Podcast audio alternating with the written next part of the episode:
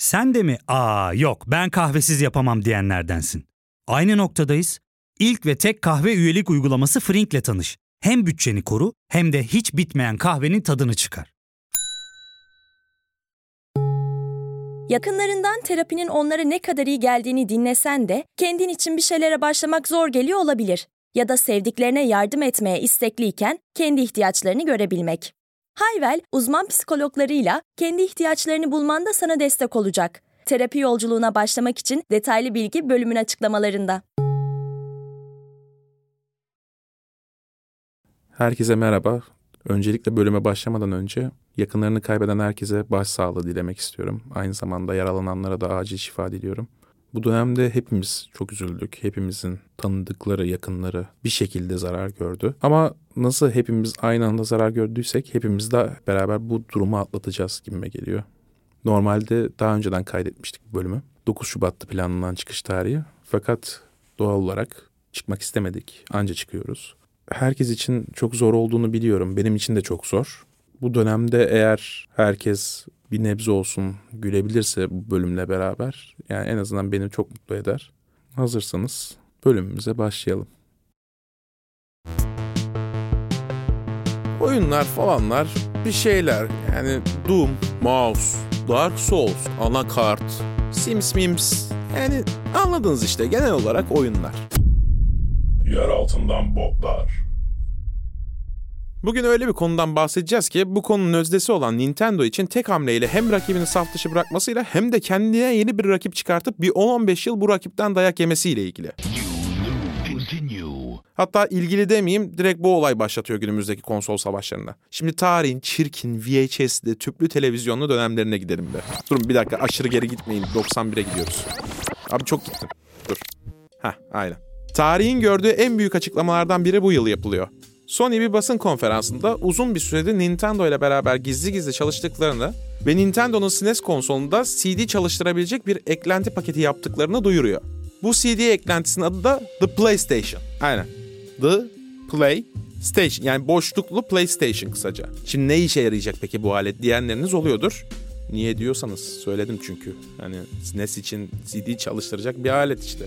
Şimdi bu SNES ya da Amerikalıların dediği şekilde Super NES aslında kartuşlu bir sistem. O dönemde CD teknolojisi yavaş yavaş hayatın içine girmeye başlamış. Büyük kolaylıklar da yaratıyor. Gerçi CD teknolojisi çok daha eski. 82 yılında üretilmiş bir teknoloji. Daha çok müzik sistemlerinde kullanılıyor o dönem Sony ve Philips tarafından.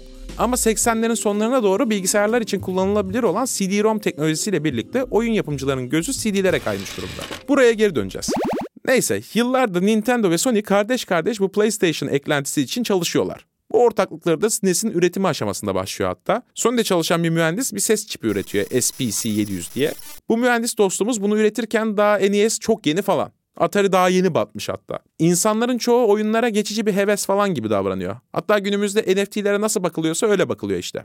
Gerçi bu mühendis dostumuz emin. Bu oyun işi dolandırıcılık değil. O yüzden evde kendi kendine bu ses çipinin üzerine çalışıyor. Eşi diyor yapma Ken. Ken bu arada adı. Ken Kutaragi.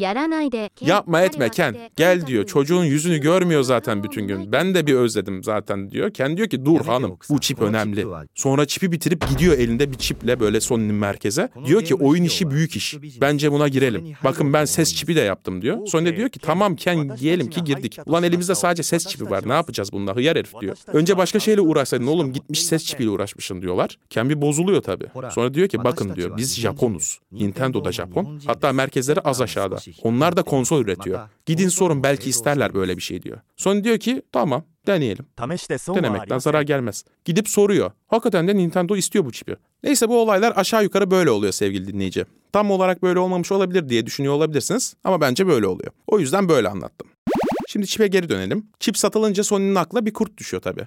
Galiba bu oyun içinde para var diyor. Hem ses çipleri de bayağı sağlam olmuş. Belki bu konsol yapma işine girerlerse para kazanabilirler. Ama konsol işi pahalı ve riskli. Ya satmazsa? Buna dümdüz girilmez diyor Sony. O sırada da kartuşta oyun üreten Nintendo onlara geliyor. Ya diyor Nintendo, hani diyor ses çipi yapmıştınız ya bize. Şimdi şey mi yapsanız böyle komple CD ile SNES'te oyun çalıştıran bir konsol eklentisi falan. Oha diyor Sony, aynı şey mi lan bunlar?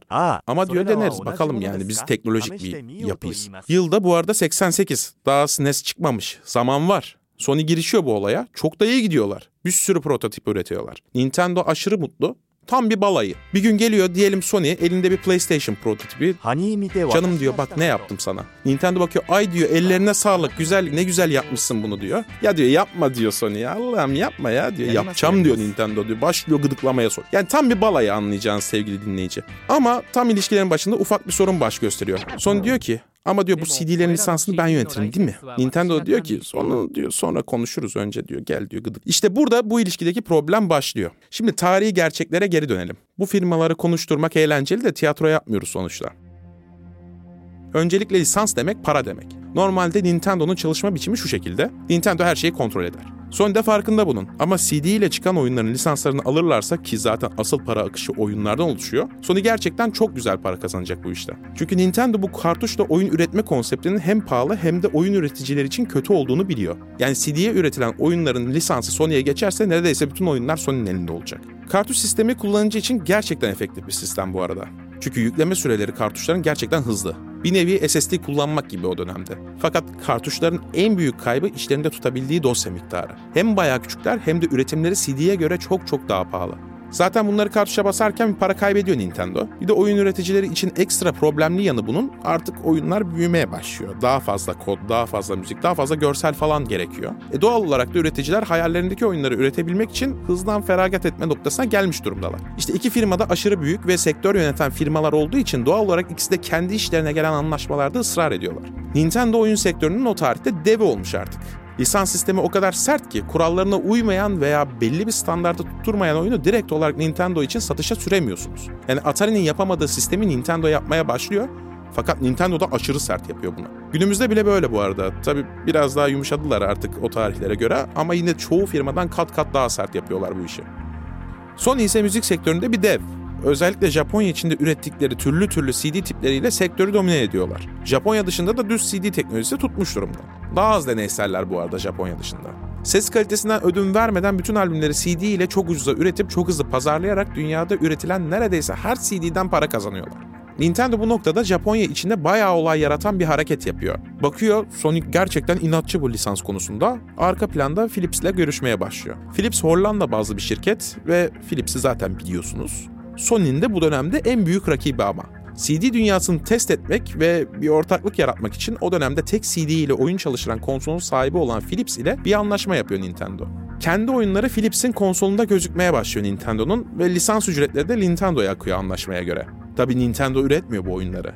Yani Nintendo asla yapmadığı bir şeyi yapıyor tarihinde. Üçüncü parti üreticilerin Nintendo'nun yarattığı bu oyun serilerinin oyunlarını üretmesine izin veriyor. Bunu yaparken de amacı Philips ile bir ortaklık kurup Sony'nin üzerinde çalıştığı CD eklentisini Philips'e verme. Kesinlikle etik bir hareket değil bu arada bu ama Japonya için ekstra kötü bir hamle. Çünkü Japonya bazı bir şirketin arkasından iş çevirip yabancı bir şirketle iş yapmaya kalkışıyor Nintendo. O dönemde Japonya'da ekonomik bir durgunluk var ve Japonlar aşırı milliyetçiler. O yüzden çoğu Japon firması Nintendo'yu dışlamaya başlıyor. Burada bir pauslayalım. Ondan sonra tekrar devam ederiz kaldığımız yerden. Ya fark ettin mi? Biz en çok kahveye para harcıyoruz. Yok abi, bundan sonra günde bir. Aa, sen Frink kullanmıyor musun? Nasıl yani? Yani kahvenden kısmına gerek yok. Frink'e üye olursan aylık sadece 1200 TL'ye istediğin çeşit kahveyi istediğin kadar içebilirsin. Günlük 40 TL'ye sınırsız kahve mi yani? Çok iyiymiş. Aynen. Hatta şu anda 200 TL'lik bir indirim kodu da var. E hadi hemen indirip üye ol da bu fırsatı kaçırma. Terapiye başlamak, içinden çıkamadığın döngüleri kırmak, bazı yanlış bulduğun kararlarını değiştirmek ve kendinle beraber daha huzurlu bir yaşam inşa etmek için atabileceğin en değerli adımlardan biri. Hayvel ile yoğun yaşam tempona uyum sağlayarak online terapi seanslarını takvimine göre ayarlayabilirsin. Bini aşkın uzmandan sana en uygun terapisti seçebilir, PodB10 koduyla indirimden yararlanabilirsin. Detaylı bilgi açıklamalardaki bağlantıda.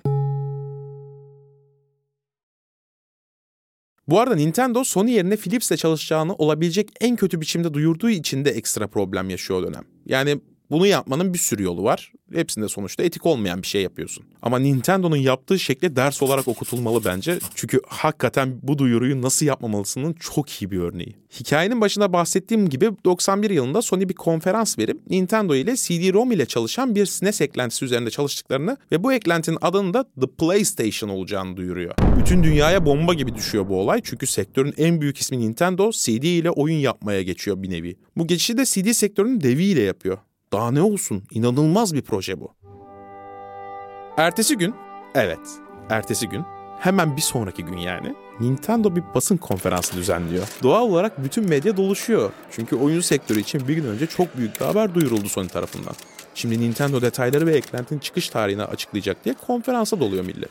Nintendo da diyor ki, Super Disk diye bir şey üzerine çalışıyoruz. Evet ama Sony ile değil, Philips'le birlikte. Yani ne denebilir ki? Sony de bunu haberlerden öğreniyor. Bayağı sevgilinden ayrılırken mesaj atmak gibi. Ama sevgiline değil. Mesajı bir haber kanalına atıyorsun, onlar duyuruyor. Efsane hamle. Sony de durumu kurtarmak için hakikaten uğraşıyor bu arada. 92'de bir anlaşma daha yapıyorlar Nintendo'yla ama bu anlaşma da yürümüyor. Sega'ya götürüyorlar sonra bu eklentiyi. Sega da diyor ki bu ne ya ne gerek var buna? Gördük ne gerek olduğunu bu arada Sega'nın tarihinden. Sonra da diyor ki Sony ne yapalım şimdi bunu çöpe mi atalım? O sırada mühendis Ken Kutaragi yine ortaya atlıyor diyor ki ya oğlum manyak mısınız? Bunu niye çöpe atalım? Yaptık bunu zaten diyor. Biz de kendi konsolumuzu yaparız olur biter diyor. Ve işte PlayStation 1 bir kelimeye dönüşüp bir sonraki konsol jenerasyonunda Nintendo'dan oyun sektörünün liderliğini alıyor.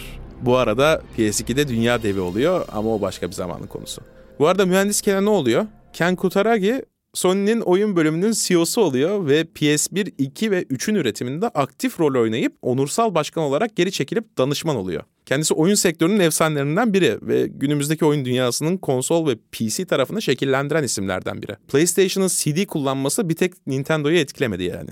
Sonuç olarak dostlar kimsenin arkasından iş çevirmeyin. Sonra bakın sonunuz Nintendo gibi olur. Kendileri şu anda oyun sektöründe bat... ne?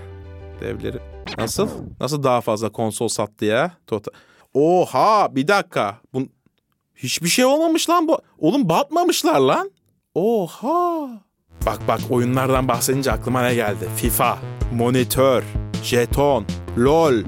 Başka da bir şey gelmedi galiba. Tamam o zaman şey yapalım ben biraz daha düşüneyim. Bir dahaki bölümde görüşürüz. Siz de düşünün. Olmadı orada şey yaparız karşılaştırırız. Yer altından botlar. İlk ve tek kahve üyelik uygulaması Frink, 46 ildeki 500'den fazla noktada seni bekliyor. Açıklamadaki kodu girerek sana özel 200 TL'lik indirimden faydalanmayı unutma. Hadi sen de Frink üyeliğini başlat, kahven hiç bitmesin.